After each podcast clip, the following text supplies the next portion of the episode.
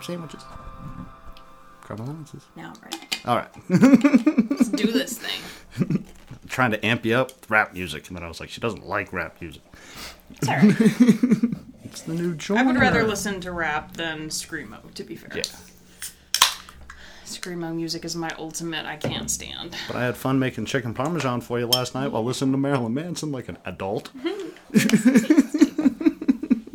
missed that because I was in the shower, so you partied hardy all on your lonesome, yeah. But dinner was tasty. And I reversed it. You didn't come out to Marilyn Manson because I was going to do this. I listened to the We Are Chaos, which is this year's one, which I quite enjoy. There's only like one song, the title song I don't like. It's this little radio hit for the album. I don't enjoy that one. But then when I finished We Are Chaos, I went all the way back to the beginning. The very first one. I can't remember which one. It's either Smells Like Children or American Family. I like the Halloween song he did. The remake of the... Yeah. This is Halloween. I do like that one. His voice works really well for that song. It's just a child's nightmare. Featuring Marilyn Manson. But yeah, I didn't bounce all the way back to the first album. I listened to Lunchbox, and then I turned it off. What were you listening to when I came out? Hannibal Burress. Oh, yeah, that's right. Mm-hmm. Duh, because that's what we listened to while we were eating. Yeah, that's how I live my life. It's either, metal or stand-up comedy. Or Zim Zima. Or rap, yeah. But, no, it was good. We went to the bar for the first time. You got to do the intro. Oh, well, who the fuck are you? I don't even know. Welcome to the Nightmare Box. Presented Mistakes Were Made. My name is Brett Bloom, and I'm sitting across from the beautiful, the effervescent, the badass bitch. Back in the gym, week 8, Kristen Bloom. Yeah. My wife, whom I love very, very much. I love you very, very much more. Oh, my God. Oh, Lordy Jesus. Yeah, we, I don't know why. Oh, yeah, because we had 2 days off in a row. I was like, I don't know why we decided to do that. Why did we decide that? Because it was fun and spontaneous? Because we never have 2 days off in a row.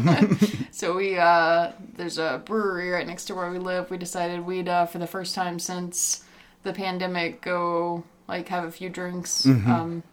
It was a fairly big place, and they've kind of shifted the tables around, so...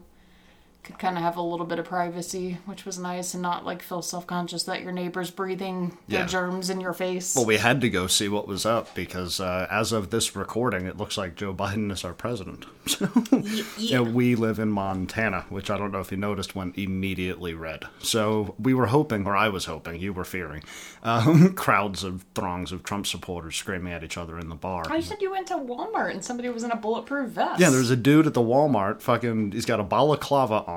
A green bulletproof vest, his fucking side holster with a turquoise Glock. Got that Tiffany's gun. Yeah, and it's not even a good holster. It's a swing away, the fucking loop that goes over the top, like the old school cop one that they used to have before they realized that was a really good way to get all your cop shot. And I was just sitting there going, I wonder if I could just take his gun and throw it down aisle 5. Just be like, I'm not going to shoot you with it, but I just want to let you know how stupid you look right now. Yeah. Get a concealed license if you're going to carry. There's no need to open carry. If this was last year and I saw you wearing a balaclava and a bulletproof vest carrying a pistol into a Walmart, I'd probably shank you in the parking lot because I'm not taking that risk. Remember when shootings were fun?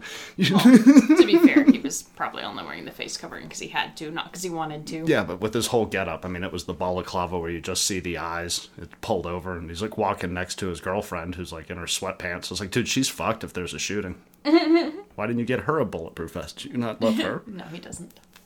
He loves Trump, probably. What are you trying to prove? That you can get biscuits with... This is a pretty... the city that we live in is a pretty blue city. Mm-hmm. But, and I think as far as the election went, Missoula went blue, but... 10 minutes away from here, you can meet some old-school Montanans. It's a very red state, so there are people driving around with their Trump flags waving on their trucks and all that jazz. So, I was kind of worried it was going to be tense. Mm-hmm. It was kind of tense at work because I work with a lot of older people, and not to generalize, but that tends to be the demographic that's a bit more conservative. Yeah. It was a little bit tense at work, not the day of the election, but the day after when counts or votes were still being counted. Nobody knew yet. Everybody was kind of on edge that day. I was like, man, I really don't want to be here when they announce it. So thankfully... They announced it Saturday morning. Hell yeah. And as of right now, nobody really knows what's going to happen. We're all kind of waiting on something to rear its ugly head. I don't know what side it's going to come from, what form it's going to take, but this is 2020. Yeah, I'm just really hoping 2021 will be better. I feel like it has to be. It has to be. I mean, can you imagine a worse one? Just a wilder year? Than... I don't know if the whole pandemic thing will end anytime soon, but the year itself has to be better. There's no way. It couldn't get any crazier. Today we lost Alex Trebek to prostate cancer. It's a bummer. Brett and I watch a lot of Jeopardy. Yeah. I do quite enjoy it. I wonder who's going to take over. Do you think somebody takes over Jeopardy, or do you just think it slowly fades away into box office? Yeah. Box sets. Yeah, I think they just do box sets of it. There's so many episodes you could just run reruns. From the 70s and shit. Yeah. And that's what they do on Netflix. They just run reruns of it. So yeah, I don't think for as long as he was the host you can replace him. That's just disrespectful. Yeah. Alex Trebek. So whatever network does Jeopardy. You heard it here. It's disrespectful if you replace him. You better get your shit together. It's disrespectful if you replace him. Unless you're going to replace him with Morgan Freeman. I don't think Morgan Freeman wants to do Jeopardy. The voice of Hollywood. God asking you trivia questions. That would be kind of funny, though. We watched The Toys That Made Us, which is a documentary on Netflix the other day, though, speaking of voices, and... discovered that the guy who voice acts Optimus Prime also does Eeyore. Yeah, I didn't know that. I'll never be able to unhear that now. If I ever hear Transformers again, I'll be like, it's Eeyore! Yeah. No, I like that little docuseries. I think they started off with the third season. There's no way we completely missed the other two seasons when we watched the ones that we did before, and they just recently must have added one and two. Maybe. I feel like I vaguely remember we watched the third season because it was relevant to toys we had played with. That might be it. So I think we did actually skip it, because I was thinking that last night, and I remember us talking about the toys on the third season being toys we actually played with as kids. Yeah. Where the first one we watched last night was Star Trek toys, and neither of us played with Star Trek toys. I'm not familiar with Star Trek. All I can do is the Spock hands. We learned last night Kristen can't do Spock hands. With my left hand. I can do it. It's hard for some reason with my left hand, which is so bizarre. Like... my ring finger and my middle finger want to, live together. That's all I know. I know Spock hands. I know William Shatner was on it. And I guessed Patrick Stewart's name. That's... I was like, the dude in the wheelchair from X-Men. And then, 15 minutes later, Patrick Stewart! You wanted to call him Patrick Swayze. Different guy. I was like, nope. Patrick Stewart was not in Roadhouse. It's a fun little series, though, if you're looking for something that's,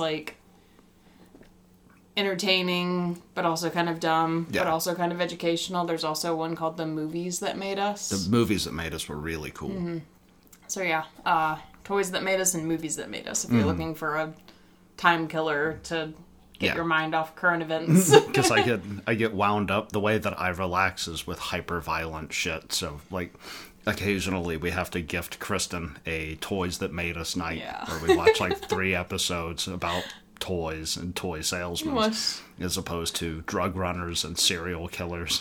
We watched The Chappelle Show, the old show. Yeah, that's back on Netflix, and I'm so fucking happy. We watched that the other night for 2 or 3 hours in a row, because Brett came home and was like, yeah, let's watch something about drugs. And I was like, I don't want to. Yeah. He's like, what? Let's watch something about dead celebrities. I don't want to. Just how about Scientology? Scientology's not about death so much as it is about weird religions. And then we had the subtle all of these are stressful. Chappelle Show.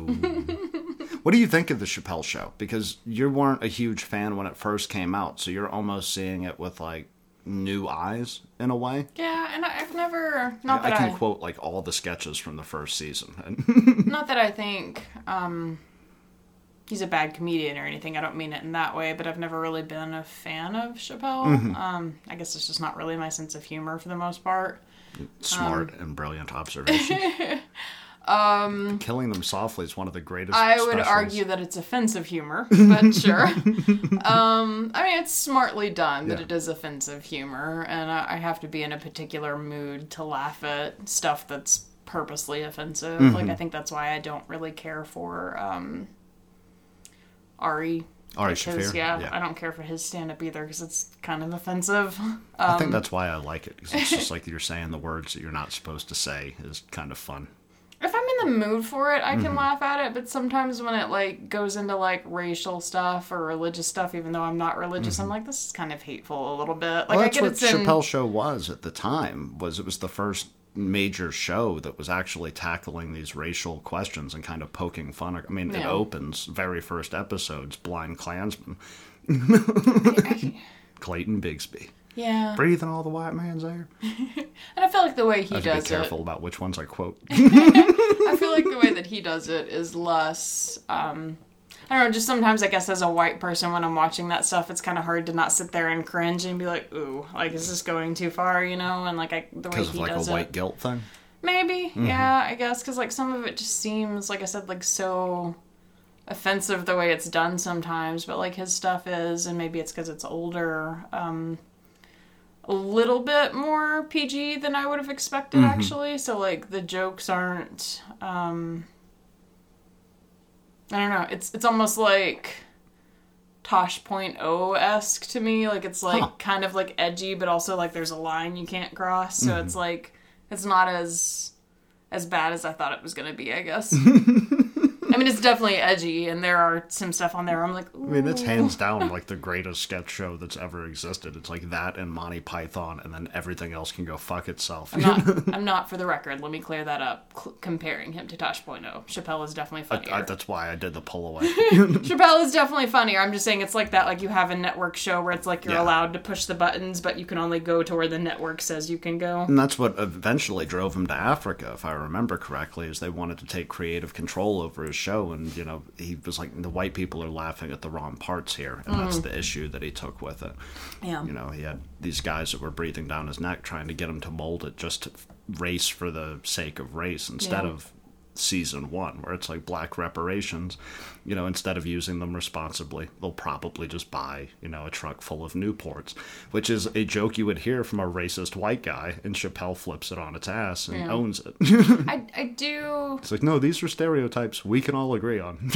I do dislike, because it's a network, or it was a network show, that to that end, you have like expectations you have to meet, so like you have that commercial break that feels so weirdly timed, and then he's like, oh, we'll be back with more, and then all you come back to him like saying goodnight. Yeah, like that bugs me. Like I think modern television definitely benefits from that, from not needing the commercial break.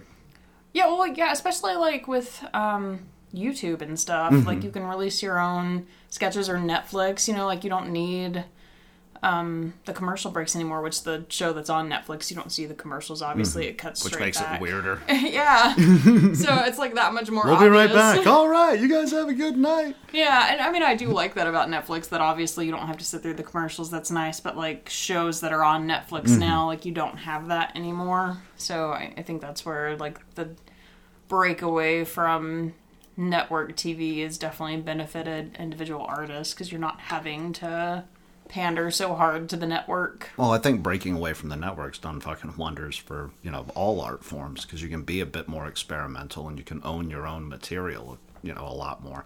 You know, they're not suing Comedy Central, they're having to sue, you know, Nightmare Box Productions. It's like, do I give a shit? Oh, thanks, Jax. What are you doing? And I do feel like Netflix, in particular, seems to be willing to go a bit further with how edgy its content can be. They're probably never going to have Doug Stanhope on there, but, you know. Well, they have in the past. They've had his stand-up specials. Oh, really? Yeah. Like, it's going to fall. I own all of them, but there's like 10 of them. So I know they've had them on there before, but they definitely wouldn't have his new one on, because he talked about that on his show, how he was, like, petitioning to try to get the very last one he did on there. They were like, no, thank you. You could hardly get it on Amazon. Amazon was like, go fuck yourself. So it was only available as like an audio format on iTunes for like 3 months before they would actually release a special. Again, someone who's a bit offensive. He opens it up with an apology. Yeah, an insincere apology. And then goes into a fucking 10-minute chunk about dead children. An insincere apology. He is my favorite. Wants someone to complain. Oh, Stanhope's my favorite. He's got some funny ones, but he's definitely got some ones where I'm like, can we skip this one? Can we skip this whole 15-minute joke about getting raped on the end zone in the middle of a football game and finding out you're gay? One. Yeah, 70 inches of AIDS. I've never shown you that joke.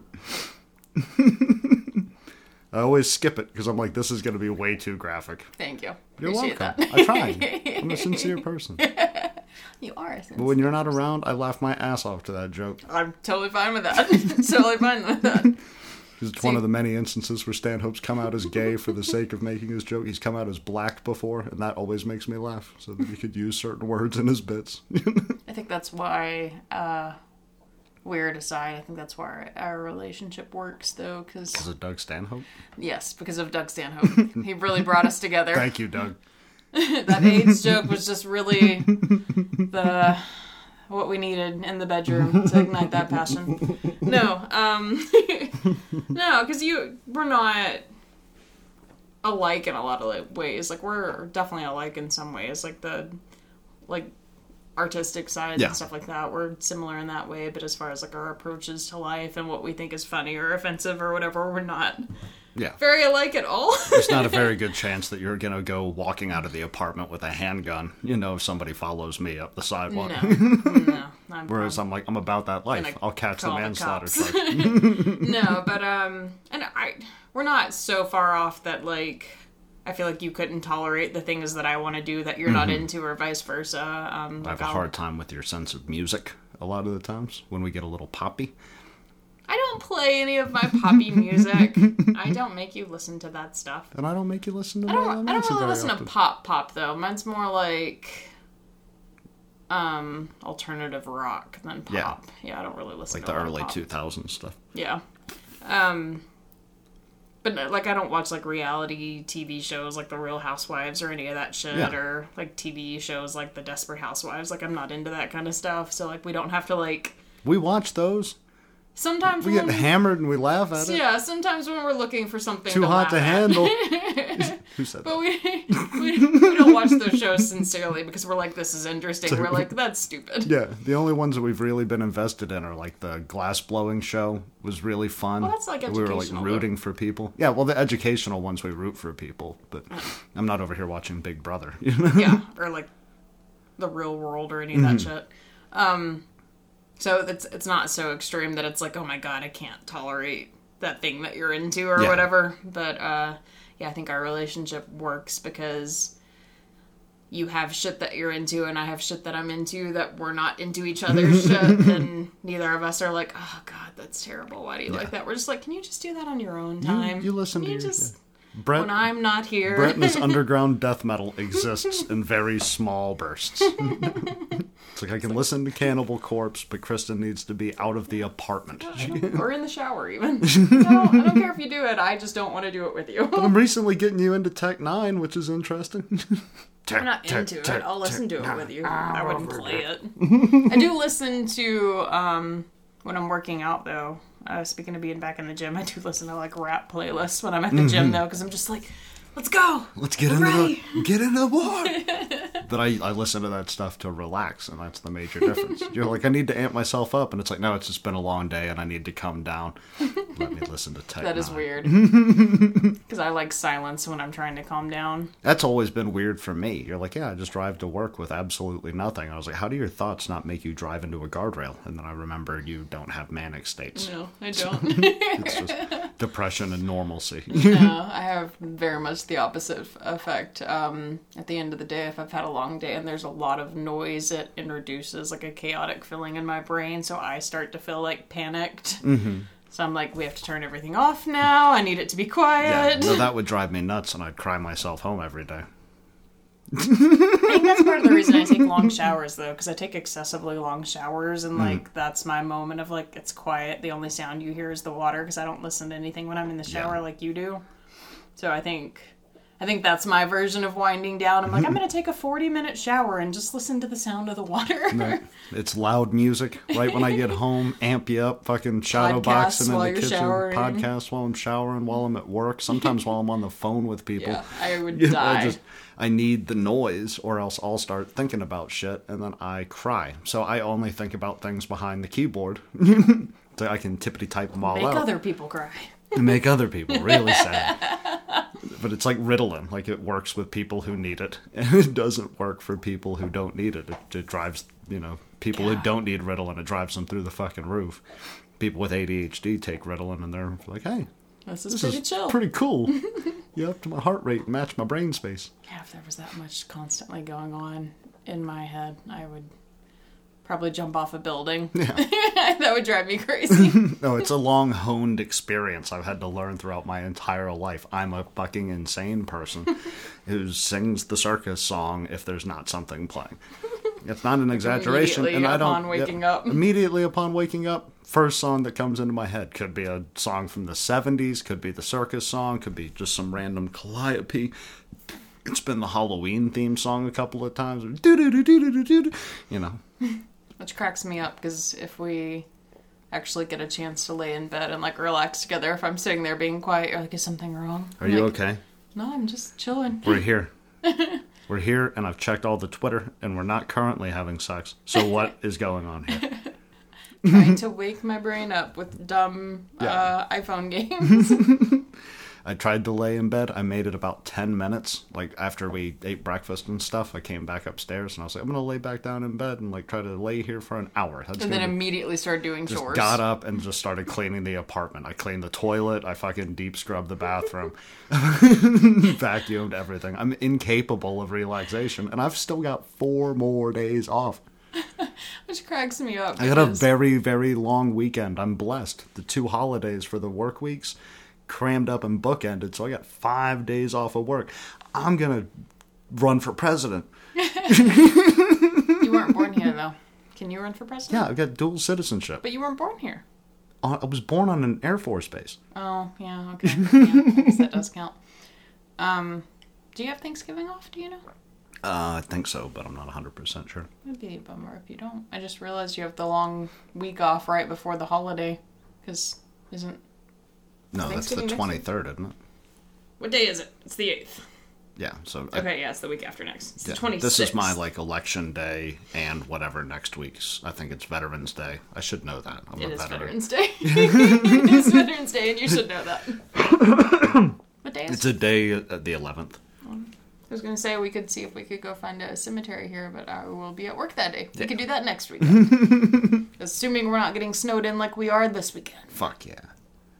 Weird ramble on the podcast. No, you're okay. I want to free flow it. All I've got are notes from a book that I'm reading, and they're just there if we need them. So no pressure. Nobody cares about what you're reading. About. I know. Nobody cares about you. I know. That's why I listen to loud music. I'm kidding. I love you. That's why I constantly distract myself from the thoughts in my head. It's the only thing that stops me from sticking a gun in my mouth. You did crack me up this morning though, because we've gotten to sleep in like two days in a row, which was exciting. Yeah. I have Saturdays off, but Brett normally still has to work, so I still have to get up and like make him breakfast and do all that stuff, so then I usually stay up. And I was like, I'm feeling pretty low-key. I'm going to sit here with my coffee. I've got an application I want to fill out. I'm going to do that. And you went back into the bedroom, so I was like, yeah, I'm just going to be chill. And then you came back out and started scrubbing shit. I was like, we're not. I'm not going to chill. I didn't mean to throw off your chill. I don't know what it is. I feel guilty when I'm not doing stuff. I feel guilty when you're doing stuff and I'm not contributing. Well, you feel free to not contribute. The more you contribute, the less shit I have to do, the more guilty I'm overall going to feel. You were like, we're drinking at 3:30 in the afternoon. It's the only way I know how to be okay at 3:30 in the afternoon. You were like scrubbing the counters, and I was like, well, I should get up and do something, I guess. No, unless I'm asking for your help, feel free to sit at the fucking thing and fill out applications, love. I don't give a fuck. I'm not doing it to spite you. I'm doing it because I'm bored shitless. Like, this bitch never cleans anything. Yeah. How dare she? Look how gross this toilet is.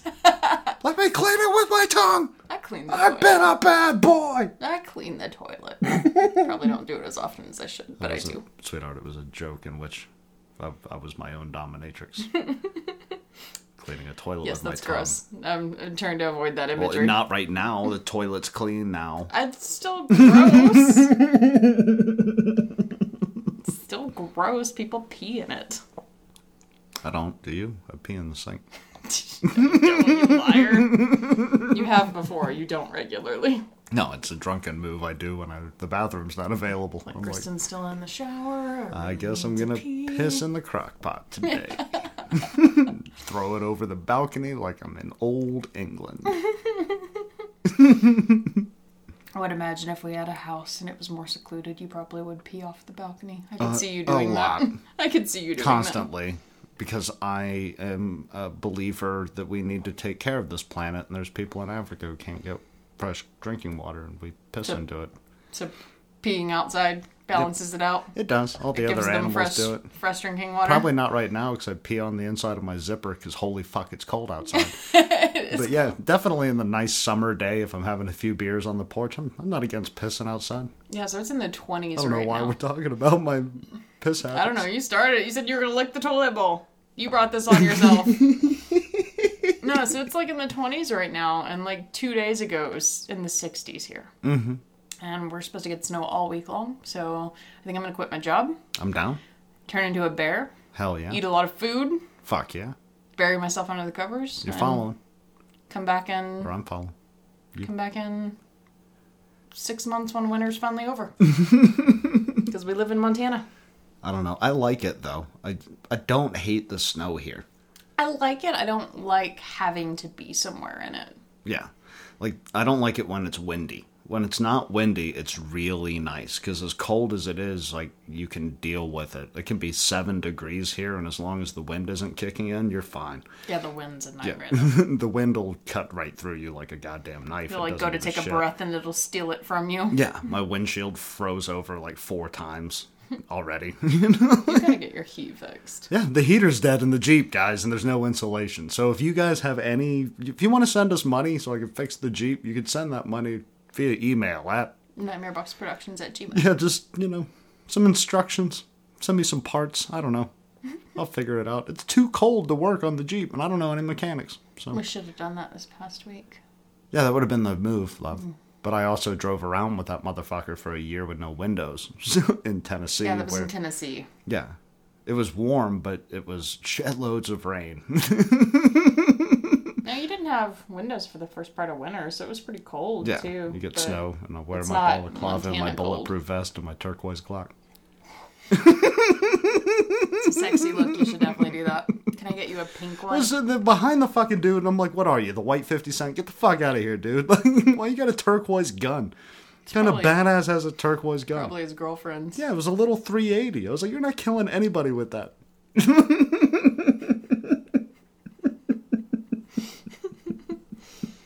I do weirdly kind of want to get one. I was thinking about that the other day. Well, I'm glad you tell me that, because I've been thinking about maybe a specific Christmas present. Oh. Your first Montana gun. And I don't know what I want to get you. Pistol or a rifle or a shotgun or... Yeah. I feel like a pistol would make more sense. But... Pistol's better. And then we'll get you your license and you can carry it around in your little purse. I'm not gonna carry it around. No, I just want to have a gun. I don't want it anywhere near me. Well, no, I mean, like, to protect myself. If we're living in Montana, if I'm just going to work, I'm not gonna carry. Well, that was my argument. Was it's Montana? Do I get you a hunting rifle or do I get you? If we were living in Montana, because there's wildlife and stuff here, and ideally, eventually, one year when this pandemic is over, I would like to bust out the camping gear and actually go camping. That's not an excuse. When the pandemic's over, I want to be alone in the woods. It's like, no, right now is key time to be alone in the woods. You said you were nervous about going camping because you weren't familiar with the area, so I figured we could go with someone the first time. But yeah, like, eventually... Flip of the coin, I'm also not very good with people, so we have to go with somebody who, I don't know, we'll find somebody. They'll appear in my life. Put it on Craigslist. Yeah, it's like, I want you to be 25 yards over there, I'll be over here. If I have questions, or if I break my ankle, you'll help me. I will leech off of you for the first weekend, and then I'll know what I need the next time.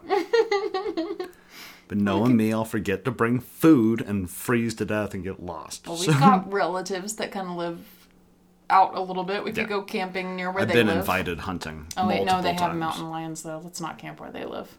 Never mind. They camp where they live. I don't want to camp where mountain lions are. You just need to bring a 30-30 and you're good to go. 30-30 and a 45. Circling back to where this conversation started, though, that's what I was thinking. I was like, it's not that I want to have a gun to carry, because that is where Brett and I differ. I am pro gun control, so it's not like I want to have a gun. I'm just toting it around everywhere. But it's like we do live in the mountains. It'd probably be a good idea to be more comfortable with grabbing it and using it when I need it. Mountain and not, lions don't give a fuck about your political statements. Not fumbling with it before I get myself under control. So I was like, it'd this probably be good like to... This is not like city. This is like city country. Yeah. Because I mean, like you and I... We're in a valley surrounded by shit that kills us, and bears walk into town all the time. Like you and I could go to like a range and go practice, but... Mm-hmm. If I'm only practicing with your guns and not necessarily a gun that's my gun that I'm comfortable with, then it kind of defeats the purpose outside of just, you know, perfecting my aim. Like, it would be good to So would you prefer, like, a pistol? Would you like a semi-automatic or a revolver? Not a revolver, no. Just because they don't... Like, I know they're supposed to be, like, easier for people that aren't, like, very gun-savvy. They're fail-proof. Yeah, but they only hold, like, 6 bullets. And, yeah, and then you have to, like, reload it. And that just seems like a pain in the ass. Well, the magazines are the real pain in the ass. We're completely avoiding all topics related to this show, and I'm good with it. I'm drinking with my wife. If you don't like it, if we're not talking about film or literature today... Yeah. Fuck you. I don't know if you looked out the window. The world's weird. We're talking about living in Montana. Learning how to load a magazine is a pain in the ass because your thumb's going to kill you until you figure it out. Well, outside of that, you know, I was like, do I buy her an AR or does an AR go against literally everything she believes in? No, I definitely would not want an AR. 30 rounds of, you know, killing cougars and fucking dropping... If we buy a cabin legit in the middle of nowhere... You just told me you didn't want just 6 bullets. I'm giving you the option to have 30 bullets. No. If we bought a cabin legit in the middle of nowhere and I had to worry about a bear walking up on the yard... An AR's not going to help you out in that situation. Maybe. But no, we live in the city. I would never. But no, I just like... Because I'll buy you a heavy caliber, like a .454. Something you could kill an elephant with. See, that's the opposite of what I want, because I've shot... You're just going to fucking end a raccoon's life on a camping trip with the biggest bullet man has figured out how to make. Loud bang might scare whatever it is away. But no, Your bing? Loud bang. Oh, I thought you said my bing. My bing. No, loud bangs. Like, bears are intimidated by loud noises. Some of them. Yeah, some of them. Grizzly doesn't give a shit. Anyway, you keep interrupting me. No, because, like, I'm familiar with guns. Like, I've shot rifles and handguns and stuff before, but, like, which maybe now that I'm working out, I'll be better at it. But, like, my problem has always been, like, cocking the gun is, like, kind of hard if the gun's, like, a bigger gun. Oh, I can show you how to do it. I know you shove forward and pull back at the same time. Like, I know the principle of it. But if it's, like, a bulkier gun, it's kind of hard to do. Yeah, depending on the size of your hand. I have little dainty hands. Yeah, I got big gorilla fingers. You have to open all my jars. Exactly. If an intruder comes up in the house and I'm just like, hang on, give me 1 sec. I'll figure this out. Well, that's the problem that you run into right off the bat. You should always keep a bullet in the chamber. You shouldn't be racking your gun. This is a whole argument. That's no bullshit. Pro 2A people argue this all day, and it basically boils down to, are you a Glock guy or are you a 1911 guy? If you're a Glock guy... I'm not a guy at all. Person, I'm teasing. You know, I'm teasing. If you're a Zur who carries a Glock, I'm a Glock person because a Glock has what's called a hair trigger safety on it. Mm-hmm. So there's no safety on the side of the gun. It's on the trigger itself. You have to squeeze the trigger to get the gun to go off so you can keep one in the chamber. Unless you're in Iraq, probably not going to cook off a round. You're going to be fine. Unless you're an idiot, that gun's not going to go off by itself. I've dropped a loaded Glock on the floor maybe 5 times in my life on accident. Got process, slippery fingers there, Mr. Bloom. Yeah, no, it happens. You know, I used to carry. I've never dropped a gun. Well, you don't own a gun, but I've carried. You know, or I used to carry before we moved up here. I don't have my carry license up here, but I carried for years down south. You could open carry here. You can, just like that dickhead at the fucking Walmart. But if you want to be a target for somebody, wear a bulletproof vest, a balaclava, and a fucking exposed handgun. You ain't wearing a helmet, dog. Your back of your brain still works. But it comes down to, like, do you carry one in the chamber or not? Because say you're second in line at a gas station, the guy right in front of you pulls out a gun and aims it at the clerk. You have a gun, but now you have to rack around. You're fucked. If you have one in the chamber, you just pull it out and plug that dude in the back of the head, and everybody's happy. I feel like if you're, comfortable and well-versed with it, you could still, be ready to go pretty quick. But the adrenaline hits, and all of a sudden, oh, shit, I don't know where my safeties are. Well, you've got the one that you have. That's what I'm saying. That's the difference between the 1911 argument and the Glock argument, as well as the argument between keeping one in the chamber. I would say either way, though, you don't necessarily have to chamber one, though. You could still have the gun that you have and not have one in the chamber. So. And then just hear a click instead of fixing the problem? No, chamber it, and then you're ready to go. Yeah, but when you're going, that guy goes, oh, fuck. Raise it. As opposed to and be ready to go. Out of the pocket, into the brain. You're done. Well, then you might accidentally shoot the clerk, too. No, into the brain. Well, it'd go through his head. Well, then I would check the backdrop. We've got a lot we need to go over. It would go through his head. I'll explain it all to you off the show, love. I'm not teaching a fucking how to disarm people in your local Walmart class. I'll teach you how to shoot people. I'm just saying, depending on the size of the bullet, if you're behind him and he's pointing at the cashier, the bullet could go through his head.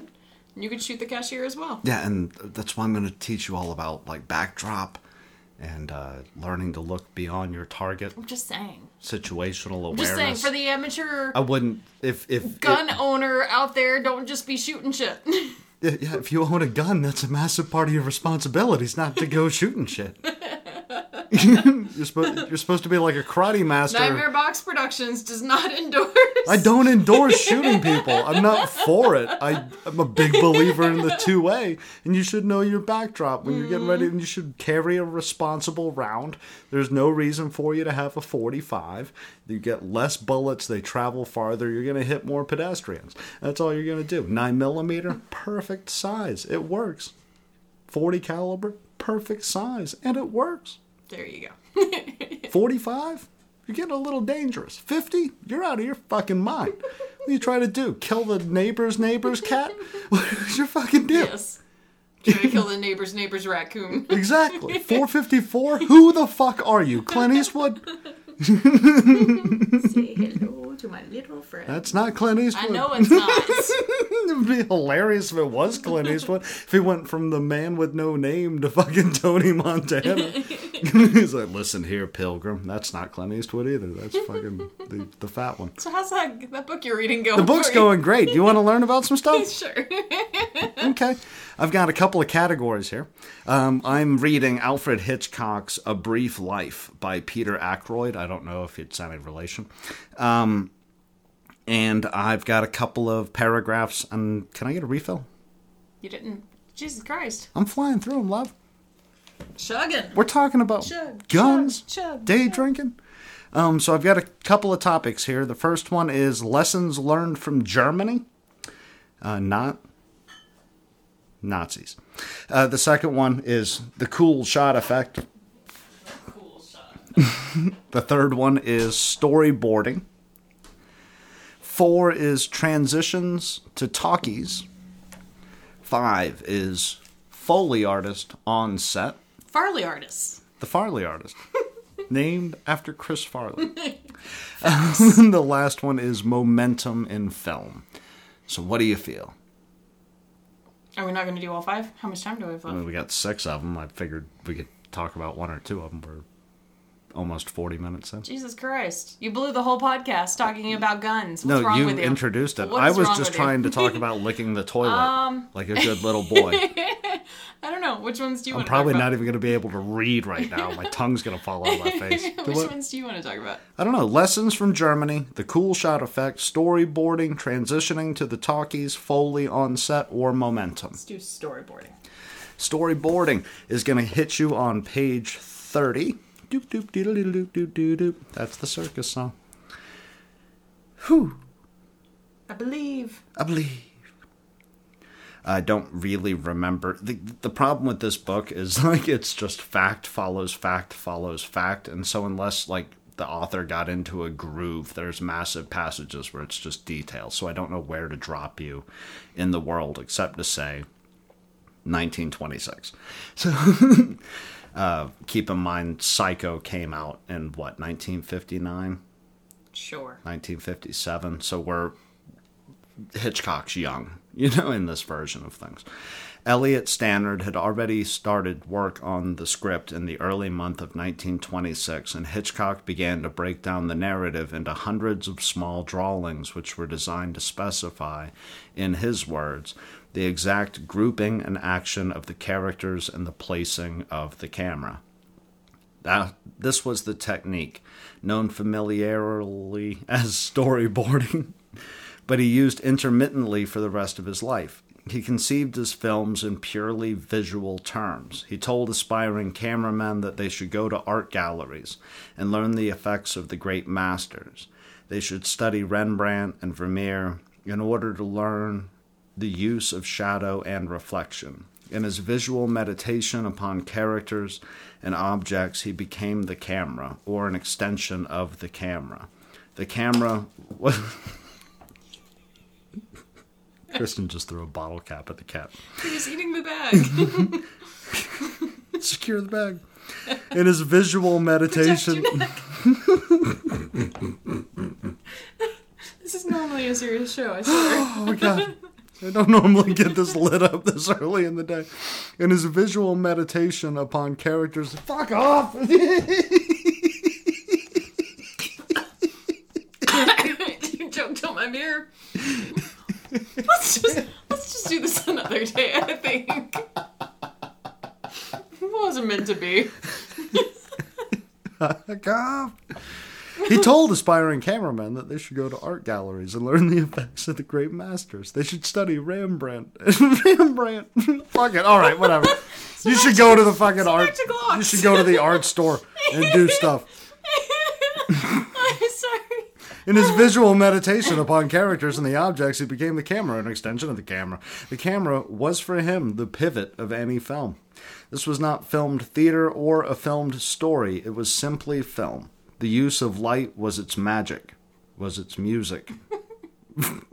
All right, I'm done. All right. Let's just fucking bullshit. We'll get back to Alfred Hitchcock next week. I can't read. The cats are fucking driving me nuts. Fucking all fell out. It's a good book. You know, like, it has its moments. You want to try a different topic? No, I'm good. I think we just try that again next week. All right, let's keep drinking. I almost died on my beer. I went to take a swallow at the same time. I tried to stick to the theme of the show, and it burned out. We were doing so well, yeah, talking about guns and snow and dominatrix. And then I tried to read. My tongue fell out of my face. The cat flew out. Yeah, I can't believe you threw a bottle cap. That's animal abuse. You've done that. You've literally done that yourself. What are you talking about? I constantly go Don't behind come you. At me with your whataboutism. You throw bottle caps at me. Yeah. I constantly go behind you and pick them up off the ground. So you're the equivalent of having a kid who plays with the Legos. Just bottle caps everywhere. Wear your shoes in the house. Protect your butt. Protect your neck. She came downstairs to come inspect the deck. It's been a good weekend overall. It's been a good run. This is our final episode. We've announced it to the world. It's been a good weekend after a rough week. The whole fucking world's fallen to shit. So fuck it. We'll do a serious show next week. This is the Kristen and Brett's Life is Falling Apart episode. Dispatches from the End of the World Part 2. So where do you want to go from here? I don't even know. That was such a disaster. I tried to find some interesting facts about Joker earlier. Like, I watched a bunch of video essays in preparation for this shitstorm. How'd that go for you? I found out that people who do 15-minute movie reviews on YouTube are not that big of a fan of Joker. They're always like... I watched like 2 or 3 of them, and they're like, yeah, I wasn't really that impressed, or it was a good movie, but it wasn't a great movie, and I remember loving it. Yeah. I feel like, I don't know, I feel like people that actually do, like, reviews try really hard to find, like... the flaws like we do on Two Star Tuesdays. I'm like, they try to find flaws that make them sound smart when they talk about it, or if they say anything positive, they try to find something that's, like, obscure so that they sound more intelligent. Like, I hate... I listened to a 15-minute one where the guy was like, it's basically just Taxi Driver. And I was like, it's very similar, but it's not Taxi Driver. I hate watching reviews of... classics or stuff that's really well done, because like a lot of the time that to me feels like what it is. It's just someone trying to prove they're smarter than the people who made the movie. Well, that's what I want to, you know, not make the mistake of doing with the Patreon that I eventually want us to build. Well, that's more of a deep dive than a review. A deep dive. Yeah. Show the successes, you know. Like if we were to watch The Joker, I'd be like, of course it's a lot like Taxi Driver. Here's the underlines. But it's the first Batman movie that was like, this is not obviously New York City. Yeah. But I think that's why I liked the idea of the 2-star and like why it felt like kind of a charming concept. Because it's like you're purposely watching something that's silly. And the review of it's also going to be a little silly. Yeah. You know, so it's not meant to be that serious. But the original concept is, and we're getting closer to what we initially set out to do with the 2-star, was to give the time to the movie that gets the, you know, 2-sentence 2-star review. This is terrible. Do not watch this. And it's like, no, I want to talk about lighting in this piece of shit film. We're walking into it with the understanding that it's awful. So let's find where it works. I hated whenever we did, in my films, sorry, I'd, like, legit, when you swung at the cat, like, inhaled some beer and it's irritated my chest. I didn't swing at the cat. He decapitated the cat live on the show. He's gone. Max is no more. But at least he'll stop eating my Barnes & Noble bag. Stop leaving it where he can reach it. You know he likes bags. Where the fuck do you expect me to put it? I don't know. In that strange cabinet you found. What? I don't know why I did that. I was going to say, it's right next to my bookshelf, and it came out like I was a Flintstone. But you left it in the bag. Take it out of the bag. Trying to secure the bag. That's what as they say in the black community. That's what I hated about my film studies class, though, is we would watch shit like Citizen Kane and stuff that's supposed to, like... ideally inspire a intellectual conversation, and then people try really hard to find intellectual things to say about it. It's like, come on. Yeah, same issue. You have never thought this thought before today. Yeah, the same issue that I've had when I had to do that whole year of Shakespeare study, and it was like, I hate him. I don't find him inspiring. I don't find him good. I appreciate what he did as far as like building many of our standard structures of story. Outside of that, I think his works are dog shit. Let's skip. I think to be or not to be is not the most inspired sentence. To be or not to be, that is not the question. What about Quivers of Arrows or some shit that got shot in his back and then he's just basically, I just want to die. But no. Me too. Yeah, Sons of Anarchy took his basic idea of Hamlet and made it better. So why don't we skip Shakespeare, watch Sons of Anarchy? Voila. I don't mind. Why don't we skip Macbeth and watch The Godfather? And we can talk about unintended consequence. I don't mind classic works because... Canterbury Tales is bullshit. I'm just saying the idea of classic works. I don't mind the idea of classic works because for the time... whatever it was, probably was revolutionary, and it is someone kind of working out the beginnings of where we are today. But yeah, like whenever it's no longer relevant to how we view things anymore, it's like we could just do a modern film or modern book that's tackling the same topics. Yeah, like Herman Melville wrote Moby Dick. We've tried. It's our bedtime story. It's still on our nightstand. Eventually, we'll get around to it. But Old Man and the Sea, I read in 4 hours. Then that's basically the same story, but it's written by Hemingway, and it's that thick. It's about 1/4 inch of a book, and it packs in all the same lessons of Moby Dick. Yeah, the only time we've read it, you put me to sleep, so I don't think. Yeah. My name is Ishmael. Don't I know that that's the opening line because I've tried this book. I know his name is Ishmael, and I don't know anything else. I read the illustrated classic when I was a kid. That was cooler than the book. Cat Mayhab fucking lost his leg to a whale. He spends the rest of his life trying to kill the whale and loses his entire life trying to kill the whale. And that's basically it. The moral of the story is... vengeance is a problem. Tear your life apart. Don't let the hate in your heart destroy your life. Oh my God. But you could get that same lesson from Old Man in the Sea. He's chasing his dream of catching the big fish. He finally goes and almost catches the big fish. Nobody else is there to see it. He gets back to shore. But he finally got to fight the big fish. So his story arc is completely okay. And dude that was there taking care of his boathouse was not there to witness the big fight. So it's both a big fish story, except one is much more succinct and better. I have not read Hemingway either, so. Did not write My Name is Ishmael, but he did write Old Man in the Sea, and then shortly after shot himself in the head with a shotgun. He's probably like, I have become better than Herman Melville. Peak potential. I'm just trying to make commercials here. I am not better than anyone. You are better than everybody. You're better than everybody. You're the best director who's ever lived.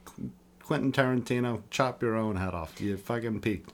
I'm curious if there was like a top 5 list, what people would pick as the best director ever, though. Because it's like I don't have a person where I'm like, that's the pinnacle of success. I'm like, I wonder who people would pick. Who would you pick if you had to put 5 together in no particular order? So number 1 is not necessarily the one. I don't know.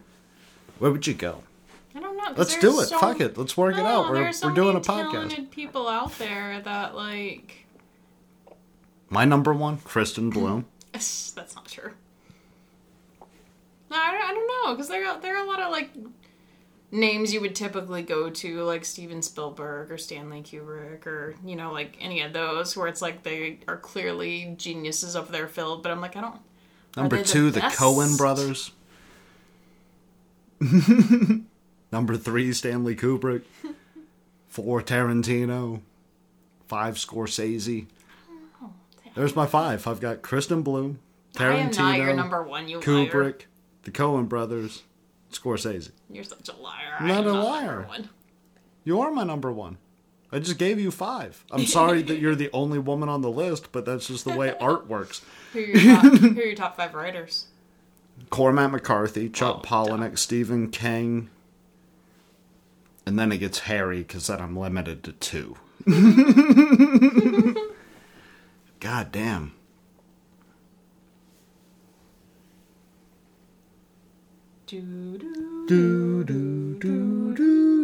Brett looks at his bookshelf, remembers Hunter S. Thompson, who's definitely on the list. I don't know why he wasn't the first one that came out of my mouth. And maybe Kerouac. Because obviously Cormac's your number 1. Cormac McCarthy. I've offered to blow the dust off his dick. So multiple times so on this show. Cormac McCarthy is the best writer, maybe of all time. It's not even arguable if you've ever read any of his stories. He's like Louis L'Amour on crack. He's fucking, but not on crack at the same time. Like he's like your sobering grandpa. No Bukowski? Mm-mm. I'm teasing. I like Bukowski, but I don't love Bukowski. I don't hold him at the pinnacle everybody else does. You know, like as far as... like he's a great drunk writer, but Hemingway didn't hit my list either, if you noticed. Shakespeare, I know secretly. Shakespeare's way the fuck down. He's your boy. Who are your top 5 writers? Let's flip the script. You won't give me your directors, and you're a director. Give me top 5 directors. I just gave you 10 names. I legit don't know. I would like actually have to really think about it because I have like movies and stuff that I really like or that really inspired me, but it's not necessarily that person's collection of work. It's that individual work. If I was funny, I would have named the guy who made The Room in my top five. Oh, I would have been like Kristen Bloom, Tommy Wiseau. Yeah. But I couldn't remember his last name. Wiseau. I almost called him Tommy. You have his underwear. How can you not? I do have his underwear. Brett and wears Tommy's underwear. I have never worn it. But I do have it. And a face mask and a signed copy of the screenplay. I'm sad that we timed that out the way we did, though, because you could have got the little puppy dog. We had gotten it a little bit later. We got a COVID mask from Tommy Wiseau. Yeah, but instead of the underwear, he was giving out dogs later. We could have got a little dog. Oh, hey there, doggy. I did not hit her. I did not. I think the move would have been hi, Mark. Plush footballs. Like, that would have been a move. Like, I don't know why he ever did it. We should get on Tommy Wiseau's marketing team. Yeah, because when he walks out and makes that iconic line, he's got a football in his hand for literally no reason. And that's clearly the most famous line of the whole movie. I did not hit her. So, you're tearing me apart. Little plush footballs with his name on it would have made way more sense. You want to watch The Room? No, I don't. No, we got to do our we've established Tommy Wiseau is not in your top five. So who's your top five? I don't know. I told you I'd have to. What are your top five movies? No order. See, that's hard too because I have collections. Well, you can include the entire collection. Okay. I'll include The Godfather 1 and 2. That's one spot for me. So. Star Wars 4, 5, and 6, not 1, 2, and 3. That's the original. Yeah, the original. Canonical film. Yeah, the original trilogy that came out. Same argument made for The Godfather, by the way. I excluded number 3 because it came 20 years after the fucking second movie. All three of the Lord of the Rings. The Hobbit I'm not as big a fan of. I don't know. Yeah, my next one would be No Country, obviously. Also works in the Cormac McCarthy realm and the Coen Brothers realm. It encompasses all three categories. No Country for Old Men is peak Brett's interest. I don't know. That's hard. I don't know. I'd have to think about it. Because I have like movies I've like I really enjoyed The Joker, but I don't know if it would go up in my top five. I have like a lot of movies that I'm like, oh, that like. Like, I remember that, or, like, that stuck with me, you know, and, like, obviously the classics, like The Shining or Jaws or any of those that were, like, I feel like a rite of passage growing up. Oh, but almost need, like, a top 20, because you're right. If I'm narrowing it down to 5, I get a movie that pops in my head, and then it's immediately washed out by the next one. So it's almost like Raging Bull. Like, that's a fucking incredible film. Then I was like, but that's not the best Scorsese film. The Goodfellas would definitely have to be on a top 3 because I watch it every year. Really like Eternal Sunshine, but I don't know that I like it enough to put it in my top 5. So I don't know. Like I'm too. I don't know. I'm wishy-washy. I don't like making choices. I don't like deciding what's for dinner. I can't pick my top 5. You're like, I'm not going to put it on official record. This is all being taken way too seriously. Our new fan in India and Sri Lanka are going to judge me for my love of Martin Scorsese. I don't know. There's a lot of really good ones out there. It's difficult. I don't want to leave anybody out. In my list of directors, I had to bump out Wes Craven, which is unheard of. I'm still calling bullshit on me being number one. No, you're number one. You're such a liar. You're the first one. You're the most important, the most groundbreaking, the most revolutionary. Because you still have potential. Tarantino's already Tarantino. Scorsese's already Scorsese. Kubrick's dead. Tarantino. Promised he'd only make 10 films. So I think he's only got one left. I think, is it Wes Anderson? Like, his movies are really good, too. Like, he's the one that does all the... Like the Royal Tenenbaums, like all of his stuff's very symmetrical. Mm-hmm. His stuff's really good too. I'm reading a book about Hitchcock. Hitchcock did not make my list because I've only seen like 3 of his films, and there's like 50 of them, so I can't rule him as conqueror. I have seen The Birds. Birds is awesome. Yeah, I have seen that. That's it. I don't know that or that scene where she's getting attacked by the birds. You can clearly tell there are like stuffed birds being thrown at her. It's kind of silly if you watch it now. You ready to call it, love? Yeah. Wings and Rings. Wings and Rings. In a dumbass movie. I gotta get my protein back up. I went to the gym today. Hell yeah. You mad at me? Furious. Love you. Love you. I love you guys. And we will talk to you next week on Tuesday to talk about a thing. A thing? A movie we haven't picked yet. Maybe my thing. I don't know. We'll sit here. It's not that kind of podcast. I feel like it's 2.5 inches. Just depression. It's really skinny. Like, there are really no redeeming factors. It's like a really skinny shaft, but a really thick head, so it kind of feels like a marble is just rolling around inside of you. Instead of our plugs. This is an appropriate sign-off to our podcast that had nothing to do with writing or film.